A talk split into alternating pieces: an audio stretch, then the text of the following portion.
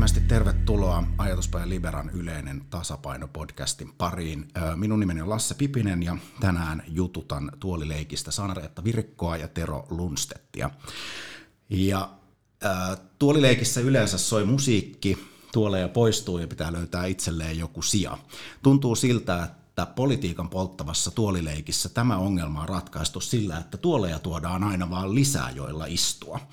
Telo Lundstedt, sinä olet oikeustieteen tohtori ja ajatuspäin Liberan sisältöjohtaja. Onko se todella näin, että tuoleja on lisätty ja jokaiselle löytyy, jokaiselle poliitikolle löytyy paikka istua? Kyllä se on näin ja tota, tuntuu, että ää, meillä vaan kiihtyy tämä tahti, mitä niitä tuoleja valmistetaan. Minkälaisista luvuista me puhutaan? No siis meillähän on nyt aluevaalien jälkeen semmoinen kiintoisa tilanne, että meillä on 77 prosenttia meidän tällaista aktiivista kunta- tai aluepolitiikosta, niin heillä on vähintään kaksinkertainen mandaatti. Eli kolme neljästä istuu vähintään kahdella tuolilla. Kyllä, sitten jos tota, niin, niin vielä haluaa lisää kauhistella, niin 7 prosenttia on kolminkertaisella, vähintään kolminkertaisella. Sieltä löytyy vielä, vielä vaikutusvaltaisempia niin, äh, tuolin äh, jakajia. Sanaretta Virikko, sinä olet väitöskirjatutkijana Itä-Suomen yliopistossa ja väitöksesi koskee luottamuspulaa kunnanjohtajien irtisanomisperusteena. Ja varmasti aihe on jonkun verran tuttu. Miten itse näet tämän monimandaatin eli monella tuolilla istumisen? Onko se ongelma? No mä ehkä visualisoisin sen tilanteen vielä siten, että ne tuolit ovat päällekkäin. Eli meillä itse asiassa tuolien määrä nousee vain ylöspäin, koska näitä hallinnon tasoja on aikaisemman kahden sijaan nyt meillä jo kolme. Ja sen lisäksi on tämmöisiä haaroja, jossa niin kuin Tero äsken sanoi, että on jopa nelos- tai vitos mandaattia, jossa meillä sitten on kansanedustajan, aluevaltuutetun ja kunnanvaltuutetun lisäksi myös ministeri ja sitten vielä eduskuntapuolueen puheenjohtaja, jolloin tämä tuolikokoelma tai kyhäelmä niin näyttää hyvin mielenkiintoiselta. Eli siinä loppujen lopuksi on vaarana, ja lupaan kuulijoille lopettaa kohta tämä, tämä ihastuttava vertauskuvan käyttämisen, mutta että siinä on vähän myös sellaista korttitalosta kysymys, joka on kasattu tuoleista. No itse asiassa joo, kyllä, kyllä juurikin tämän kohdalla voisin kuvailla näin, tai sitten erila- jonkinlainen semmoinen himmeli, joka sitten taas, että onko se kestävä vai ei, niin jää meillä tietenkin nähtäväksi. Erityisesti kokoomuspuolueen kielenkäytössä jossain vaiheessa esiintyi hallintohimmeli aika Kyllä. moneen kertaan, että sieltä se on ilmeisesti juurtunut vai onko se tutkijamaailmasta peräisin? No ei, tämä tulee ehkä ihan, ihan ennemmin siitä, että on yrittänyt miettiä, että miten tämä, tämä verkosto nyt niin kuin on rakentunut näiden mandaattien, tai tätä kun on tutkinut, niin yrittänyt sitä, että miltä se niin kuin näyttää, tämä niin se on, se on niin mielenkiintoinen, että kun se ei ole myöskään virtaviivainen ylöspäin, vaan se haarottuu, niin siitä tulee sitten tämä tämmöinen vertauskuva. Tässä välissä tuottaja huitaa tietysti muistuttamaan siitä, että seuratkaa Ajatuspäin Liberaa myös Facebookissa, Twitterissä ja Instagramissa, ja toki uutiskirjeenkin saa tila, tilata, ja sen verran voi näin toiminnanjohtajan ominaisuudessa luvata, että sitä uutiskirjettä ei hirvittävän usein teille lähetetä. Um, Tero, kaiken kaikkiaan olet ollut siis mukana raporttia kirjoittamassa. Muut kirjoittajat Sanreita lisäksi on Jari Autioniemi ja Matti Tolvanen. Mitkä ikään kuin on ne tärkeimmät löydökset nyt tässä politiikan polttavassa tuolileikissä ja näiden mainittujen lisäksi? No siis ehkä kaikista tärkein asia siinä, kun meillä poliitikko tota niin, pitää näitä eri hattuja päässään, niin on tämä niin kuin vähintäänkin intressiristiriidat, mitkä siinä nousee. Siinä voi, voi tota, joissain tilanteissa voi korruptiomahdollisuuksia olla myös, mutta se, mikä tulee aivan automaattisesti, niin on se päällekkäisyydet niissä, mitä sä oot luvannut eri äänestäjäryhmilles. Ja tämä ei ole minkään poliitikon vika, yksittäisen niin kuin henkilön vika, vaan tämä on aivan systemaattinen homma, että he, heitä kerta kaikkiaan vaan sitoo erilaiset säännöt, he lupaa tehdä eri asioita, ja sitä on vaikea päästä karkuun sitä tilannetta, missä sä joudut niin kuin, ajattelemaan – tota, niin, eri kokouksissa niin kuin tavallaan eri, ihan eri kulmasta ja pettää tavallaan sen osan niistä sun äänestäjistä sitten. Mitä enemmän mandaatteja, niin sitä enemmän tietenkin ongelmia väistämättä siitä syntyy, mutta se kaikista pahin on varmaan tämä, ää, no, kunnan ja aluevaltuutetun, niin siinä tulee jotenkin tosi selkeästi ilmi se, että jos sä, sä et saa aluevaltuutettuna edustaa osaa siitä hyvinvointialueesta, mutta kunnanvaltuutettuna sun täytyy tehdä just se. Sä et voi tehdä mitään muutakaan. Sitten, sitten tietenkin, jos me lisätään se kansanedustaja taso sinne, niin sitten siinä rupeaa olla semmoinen asia, että tämmöinen henkilön pitäisi myös ajatella tota niin, valtion taloutta, yleistä etua, mutta sitten myös olla mahdollisesti jakamassa rahaa näihin kohteisiin ja istua sitten niin kuin, tota niin, näissä kaikissa kolmessa roolissa yhtä aikaa se tuntuu jotenkin, niin kuin, ähm, en ole varmaan yksin siinä, että se vähän rupeaa tuntua sellaista niin kyseenalaiselta, Tällä niin kuin vaikka äänestäjän kuluttajasuojan näkökulmasta. Liittyykö tähän muita kuin moraalisia ongelmia? Onko tässä esteellisyyden ja jäävyyden kannalta jotakin suuria kysymyksiä, Saanareetta? No vielähän me ei tiedetä niin kuin näitä konkreettisia esteellisyyteen tai jäävyyteen liittyviä mahdollisia ongelmia, koska meillä on lainsäädäntö, joka suojaa, suojaa sitä, mitä nämä aluevaltuutetut milloin voivat osallistua päätöksentekoon ja milloin ei, yhtä lailla kuin kunnallisessa päätöksenteossa. Mutta sitten meillä on ongelma siinä, että koska meillä on täysin uusi hallinnollinen taso, jota jonka toimintaa, to, tosiasiallista toimintaa me emme pysty vielä ennustamaan. Me ollaan vaan, tai lainsäädäntö luo puitteet, jonka jälkeen sitten sitä aletaan toteuttamaan. Ja yleensä lainsäädäntö tulee järjestelmällisesti perässä aina. Eli se, että minkälaiseksi se toiminta muodostuu, niin sitä pystytään alkaa sitten lainsäädännöllisesti korjaamaan vasta sen jälkeen. Että tällä hetkellähän mm, ehkä tuohon, mitä äsken Tero sanokin, että, että kun että uskaltaa vähän kyseenalaistaa, niin tässä ei ehkä niinkään ole semmoisesta niin negaatiosta välttämättä kyse, vaan, vaan semmoisesta niin äh, keskustelun äh, herättämisen tarpeesta, joka, joka sitten niin kuin tuo sen ehkä kuulostaa vähän huolelta sitä siihen, että mihin tämä järjestelmä itse asiassa venyy. Eli kun me emme tiedä, miten tämä taso tulee tosiasiallisesti toimimaan, niin sitten me emme pysty myöskään ennakoimaan sitä, että kuinka vaikeaksi nämä ristiriidat tulevat menemään, vaikka meillä on lainsäädäntö, joka teknisesti kertoo, miten pitäisi toimia. Oikeastaan tuolileikissä käsitellään pitkälti sitä, että miten edustuksellinen demokratia toimii ja miten ikään kuin e- erityisesti se edustuksellisuus toteutuu. Nyt jos jälkikäteen Saanareetta arvioit sitä, että ennen näitä aluehallinnollisia himmeleitä, niin tämä valtio ja kunnan välinen yhteistyö tuntui kuitenkin toimivan kohtuullisen hyvin, vaikka sielläkin prosentit kaksoismandaateissa oli kovia. Olisiko jo silloin pitänyt huolestua? No ehkä samanlaista huolta en, en siinä näe, koska valtio ja kuntien välinen tehtävien jako ja niin kuin työnjako on ollut jotenkin selkeämpi.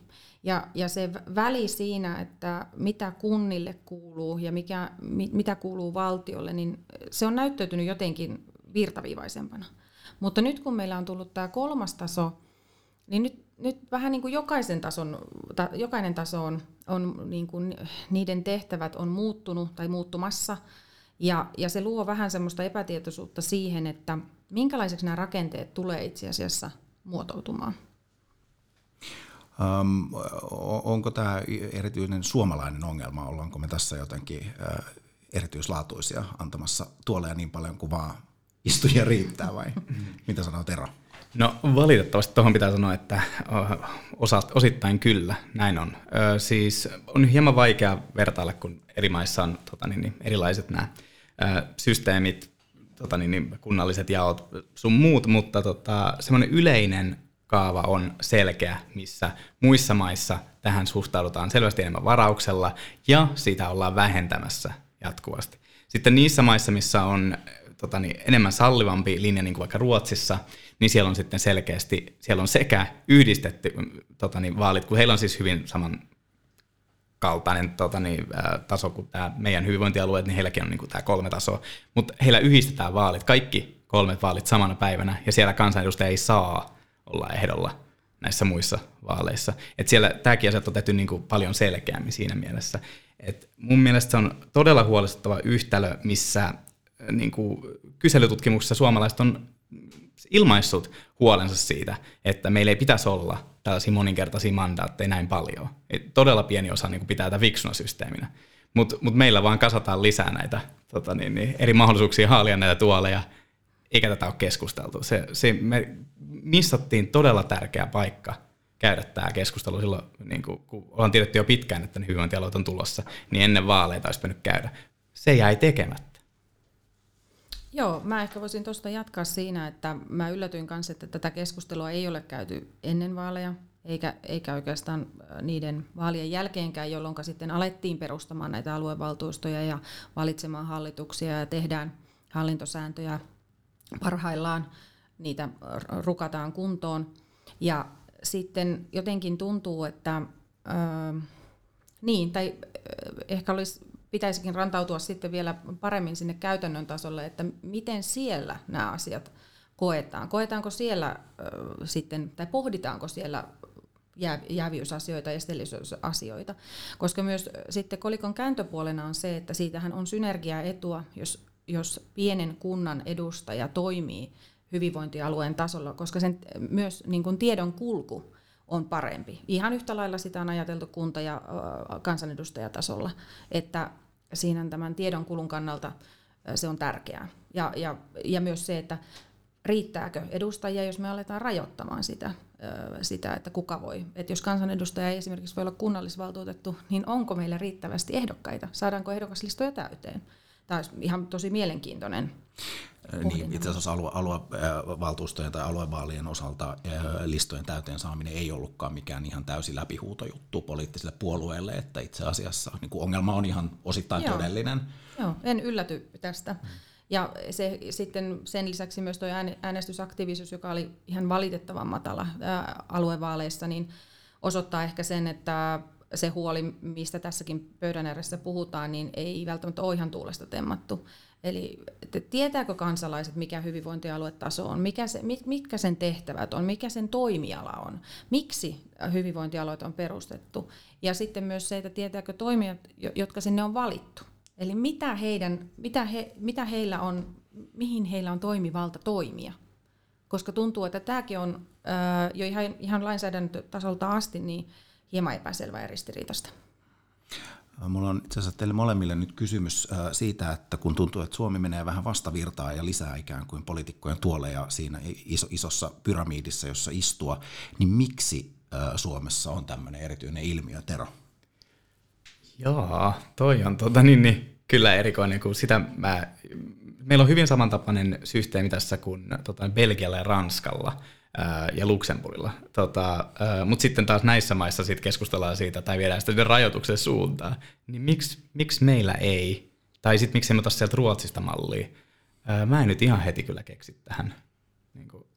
Joo, erittäin vaikea kysymys. Mä, mä en kanssa niin suoralta kädeltä uskalla edes esittää mitään arvausta tähän, mutta jotenkin ehkä mä voisin ajatella, että kun toi kunnallinen itsehallinto ja tavallaan tämä paikallinen päätöksenteko on koettu toimivaksi järjestelmäksi suhteessa valtiovaltaan ja miten valtio toimii, niin onko voitu ajatella sitten niin, että tässä välimallissa myös se toimii, koska se toimii tois, siinä paikallis, paikallishallinnon hallinnon tasolla. Mutta se, mikä tässä niin on se, se huoli, niin on nimenomaan se, että hyvinvointialuetasolla, kun niitä toimijoita on ihan valtavan paljon enemmän, että et miten se saadaan se koko järjestelmä toimimaan, koska sitä yritetään saada tällä hetkellä toimimaan samalla tavoin kuin, kuin esimerkiksi kunta, tai pienissäkin kunnissa, jossa toimijoita on huomattavasti huomattavasti vähemmän. Toki meillä on Helsinki, joka toimii siis tällä hetkellä sekä kaupunkina että hyvinvointialueena.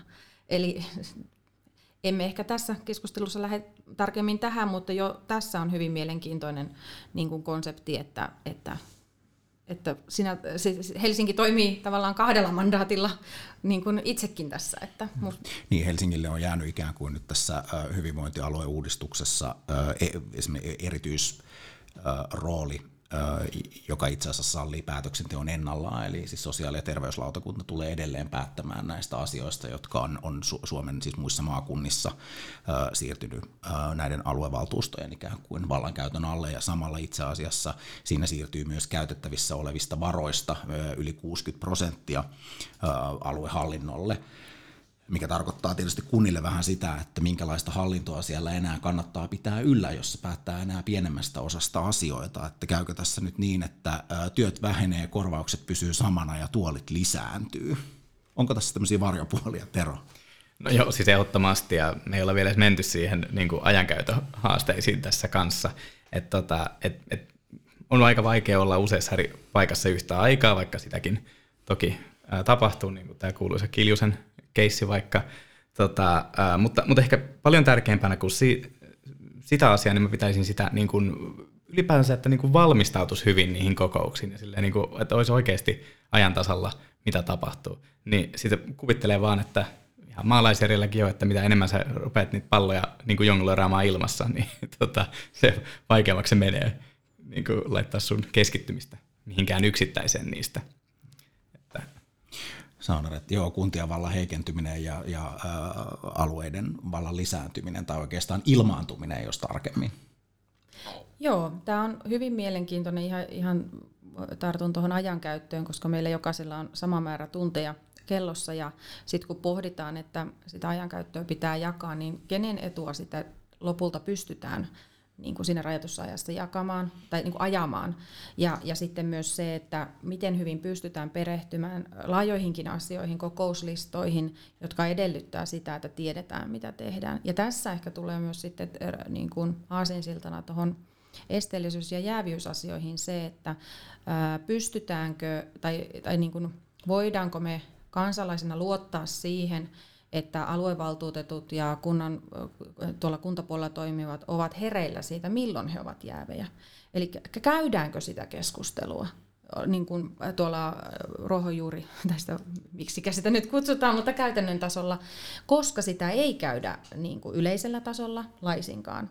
Se on hyvin, hyvin marginaalista se keskustelu. Ja sitten ehkä, ehkä ennemmin nyt, nyt tuntuu syksyn aikana sekä tuolla sosiaalisen median kanavissa että sitten ö, uutisissa on niin kuin todetaan olevan valtava kiire, että se saadaan käynnistymään, koska lainsäädäntö edellyttää, että toiminta alkaa ensimmäinen ensimmäistä 2023. Niin sitten ei tavallaan ole sijaa myöskään käydä, tai tuntuu, että ei ole sijaa käydä keskustelua, joka on ihan valtavan tärkeä. Miltä nyt näyttää siis hallintosääntöjen osalta? Onko siellä kaikki valmista? Tässä on nyt vielä pari kuukautta aikaa. Mulla ei käytännön tasolla, olen seurannut käytännössä näitä niinkö, kokouksia, kokouksia ja kokousten pöytäkirjoja, että hallintosääntöjä alettiin rakentamaan välittömästi, kun aluevaltuustot kokoontuivat ensimmäisen kerran ja, ja sitten monessa sitä sitten täydennetään ja se on ihan tavanomaista. Eli sillä tavalla en ota kantaa, kantaa nyt, nyt siihen, että missä mennään, mutta sen, sen on ehkä niin kuntien puolelta havainnut, että siellä on myös valtava kiire, koska meillä on syksy, meillä on talous, talousasiat siellä tai kunnissa tuota, työn alla, ja sen lisäksi kunnat ovat sellaisen tilanteen edessä, että he joutuvat luomaan järjestelmä niin kuin itsensä nahkansa uudelleen. Et, et minkälaisia ovat tulevaisuuden kunnat? Mitä sinne jää elinvoimatehtävät tällä, tällä hetkellä? Opetuksen, opetus jää sinne tällä hetkellä. Jääkö pysyvästi vai väliaikaisesti? Siitäkin on paljon keskustelua, että onko se syytä myös siirtää hyvinvointialueelle tulevaisuudessa. Mutta se tarkoittaa sitä, että jokainen kunta joutuu muodostamaan itsensä uudelleen. Se on valtavan iso tehtävä, koska kuntien perustoiminnot kuitenkin toimii koko ajan. Niin suurimmat lakisääteiset tehtävät, niin kuin sanottu, poistuu nyt ikään kuin tämän Kyllä. uudistuksen myötä. Seuraavaksi suurimmat sitten se kasvatus ja koulutus, Kyllä. jota myös ehkä tietysti voitaisiin tässä nyt kaavailla siirrettäväksi seuraavaksi näiden alue- alueiden hoidettavaksi.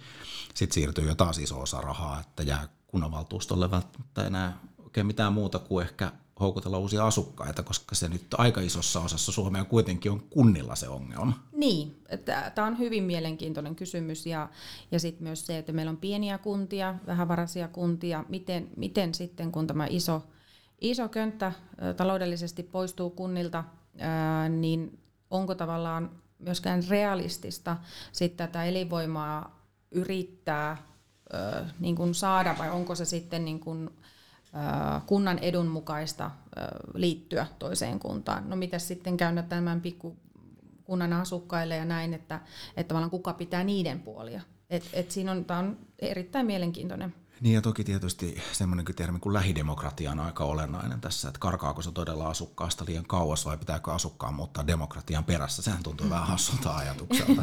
No Suomen kokoisessa maassa niin, niin täytyy sanoa, että hyvin, hyvin mielenkiintoiseksi menisi, jos, jos jälkimmäistä noudatettaisiin. Eli tässä on myös aito huoli siitä, että miten, miten äh, pienen paikkakunnan kuntalaiset ja hyvinvointialueiden asukkaat pystyvät vaikuttamaan he, he, heihin, niin kuin heidän asioihinsa jatkossa, että sitä, se, se tulee olemaan tosi mielenkiintoista seurata.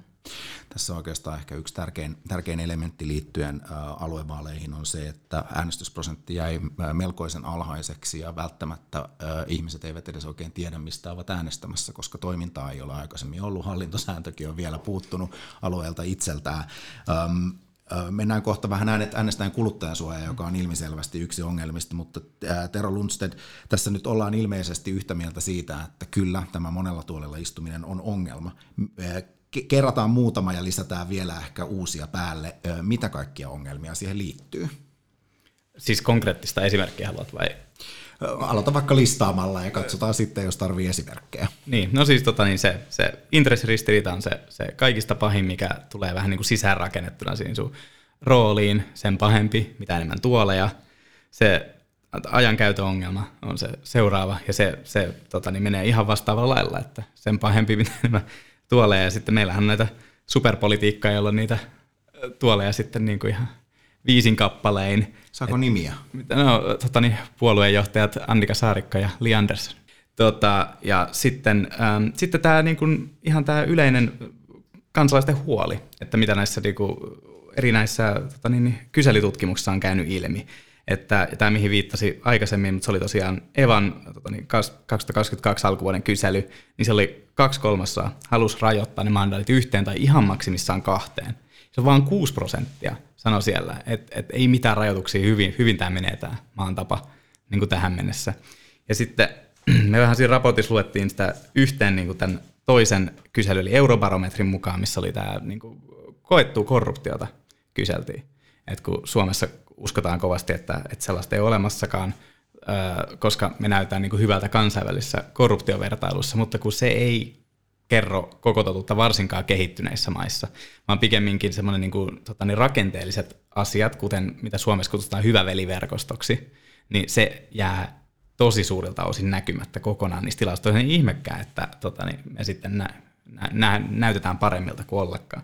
Mutta tässä eurobarometrissa, niin ainakin itteni shokerassa aika paljon huomasi sen, että koetussa korruptiossa Suomi ei ollutkaan mikään mallioppilas. Me oltiin EU melkein keskikastia siellä – me ei paljon oltu parempia kuin keskiarvo. Ja se oli todella hämmentävää. Sitten, kun mä rupean laskemaan näitä yhteen, että maassa koetaan, että on niin kuin voimakas hyvä veliverkosto, ihmiset halusivat rajoittaa niitä mandaatteja.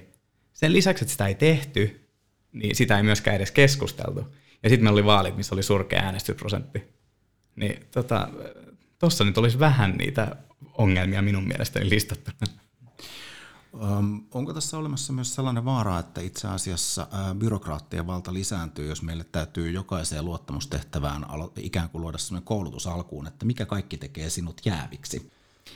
No mä tykkään byrokratiasta, joten mä en ehkä näe sitä huonona asiana, mutta, mutta erittäin kiinnostavaa olisi niin perata sitä, että miten näitä uusia aluevaltuutettuja esimerkiksi koulutetaanko alueella, minkälaista valmistautumista näihin on. Sen tiedän, että kuntapuolella tähän on, on viime vuosien aikana panostettu, eli valtu, mitä valtuutettujen tehtäviin kuuluu, järjestetään, järjestetään koulutustilaisuuksia. Kuntaliitto on tämmöisiä info paketteja laatinut kaikkien saataville siitä, että ihan jo siitä lähtien vaikka, että mikä on hallintosääntö, mitä kuuluu eri toimielinten tehtäviin. Mutta mut just se, että tässä niinkö, mitä Tero oikeastaan tuossa luetteli, niin ehkä vielä nostasin siihen, mikä meilläkin välillä tässä keskustelussa tuntuu, että sekoittuu, että kun meillä on sekä niin kuin rakenteellinen intressi jäävyys tässä, että meillä on sitten se yksityisen ja julkisen niin kuin ristiriita, eli että milloin henkilö tavoittelee niin kuin omaa etua, että milloin tulee se ristiriita. Et kun tässä on niin kuin, myöskin niin kuin nämä ristiriidat on vähän, vähän niin kuin tämmöisiä, että nekin voitaisiin vähän niin kuin tuolittaa, että, että siinä on niin kuin monenlaista ristiriitaa, mikä voi syntyä. joka sitten taas sekoittaa entistä enemmän mun mielestä tätä pakkaa.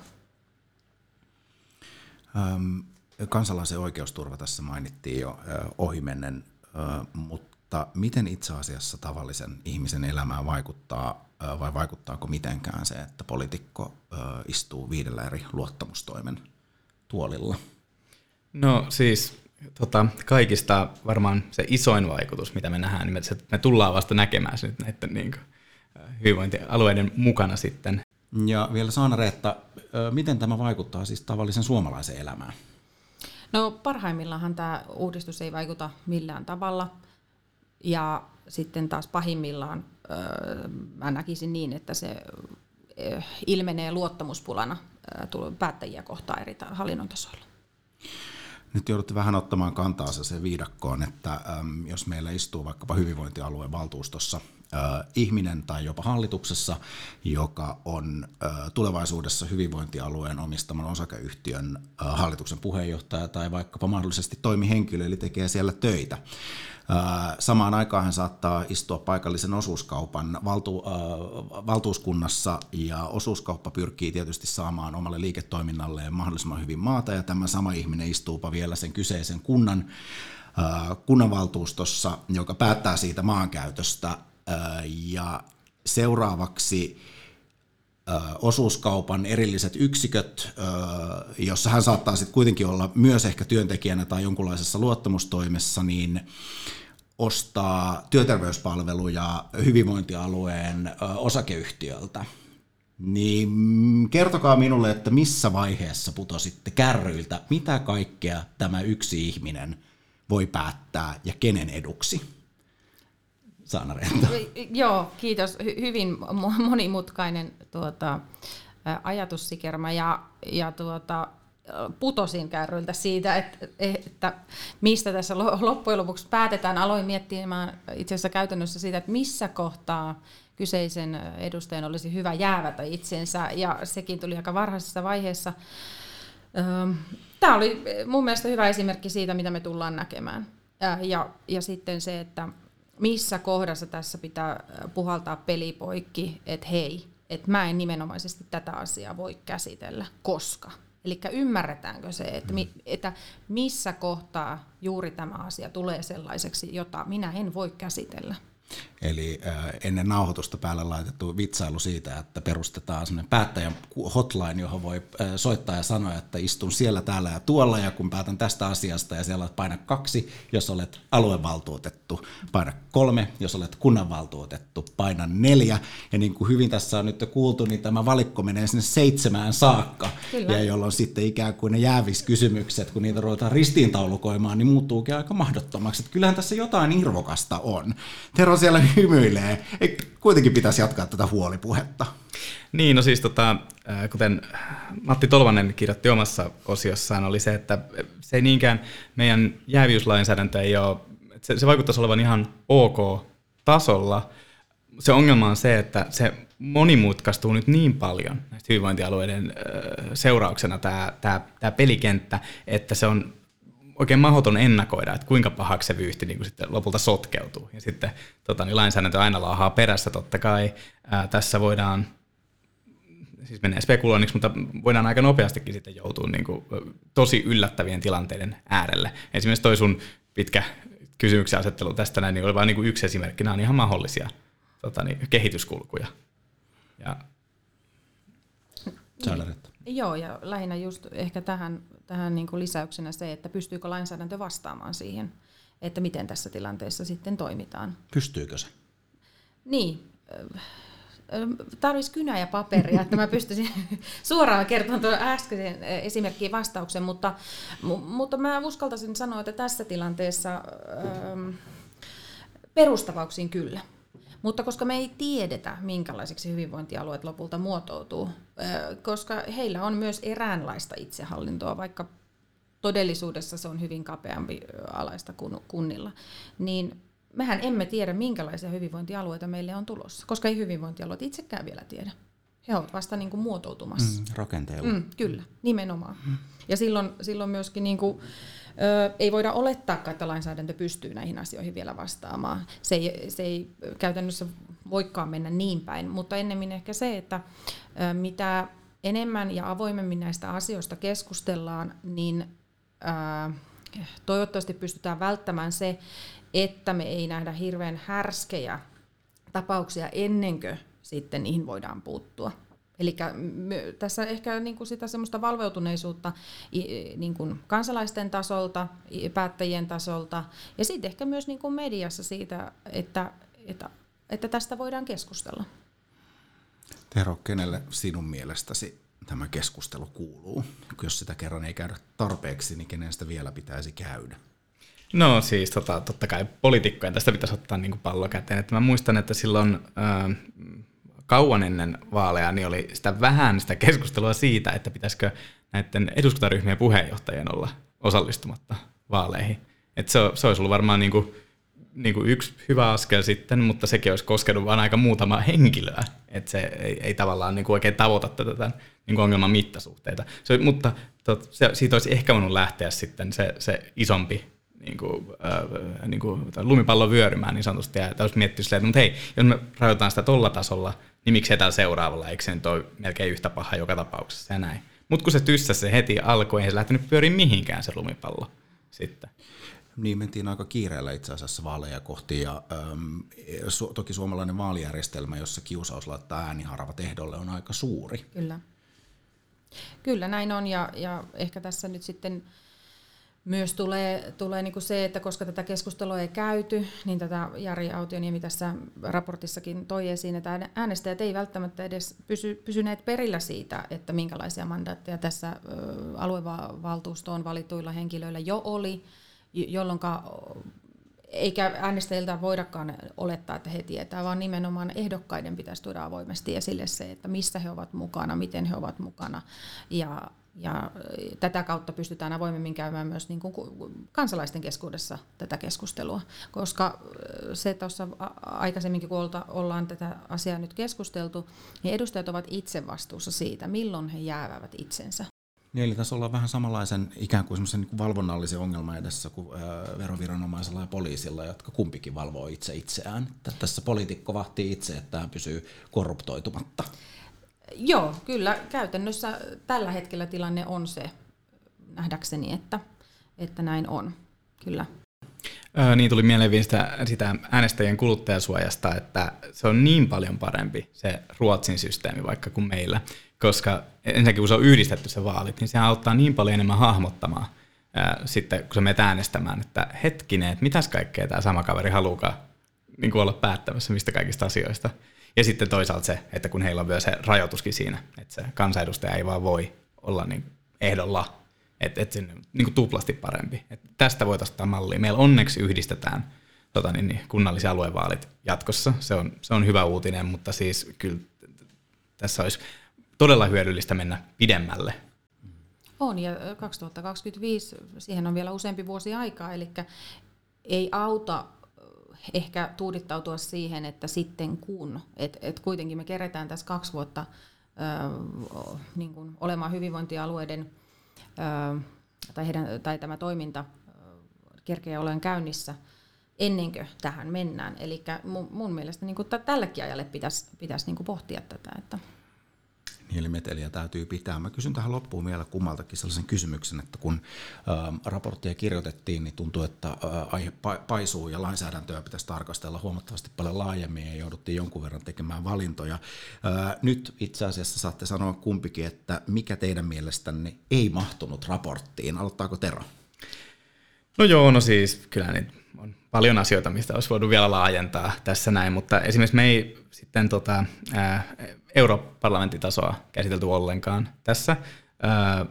Se on vähän vähemmän, vähemmän ongelmallinen asia, koska siellä ei, tota, niin, ei voi olla kansanedustaja yhtäaikaisesti ja sitten ei ollut kukaan europarlamentaarikko sitten ehdollakaan hyvinvointialueella niin vaaleissa, mutta tota, et siinä olisi ollut yksi semmoinen mahdollinen laajennus. Ja sitten tämä tosiaan tämä, tämä yleisempi tämä, mistä sulla oli tämä pitkä kysymys näistä tota niin, osuuskunnista sun muista, niin siitä sehän olisi jo itsessään varmasti niin kuin yhden, yhden raportin aihe, että se, se oli vähän niin kuin se, se syy, miksi se jäi vähäisemmälle huomiolle, että jotain rajauksia piti tehdä, mutta tämä on siis tärkeä aihe ja tästä voisi enemmänkin kirjoittaa. Joo, mä ehkä omalla kohdalla jäin pohtiin sitä tai äh, olisin halunnut vielä äh, tarkemmin niin perata sitä julkisen vallan käyttöä ja, ja vielä tarkemmin sitä, miten se jakautuu. Että kun me puhutaan julkisen vallan käytöstä, että miten merkittävästä asiasta siinä on kyse. Että se jotenkin tuntuu, että sekin jää vähän niin kuin taka-alalle, että et miten sitä valtaa voidaan jakaa ja mitä se tarkoittaa, kun sitä valtaa jaetaan.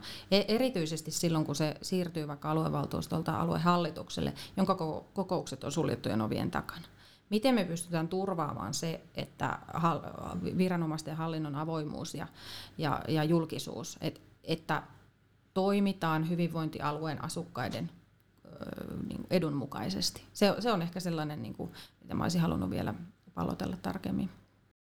Kiitos molemmille ensinnäkin tärkeästä aiheesta ja tästä keskustelusta, joka on nyt saavuttanut päätepisteen. Niin kuin huomaatte, demokratian pohtiminen ei taida koskaan tulla valmiiksi ja sitä pitää vahtia joka päivä. Tulkaa mukaan vahtimaan, pistäkää podcast-seurantaan, Facebook, Twitter ja Instagram myös seurantaan ja raportti löytyy toki myös Liberan kotisivuilta www.libera.fi. Minun nimeni on Lasse Pipinen ja tämä oli Yleinen tasapaino. Seuraavaan kertaan.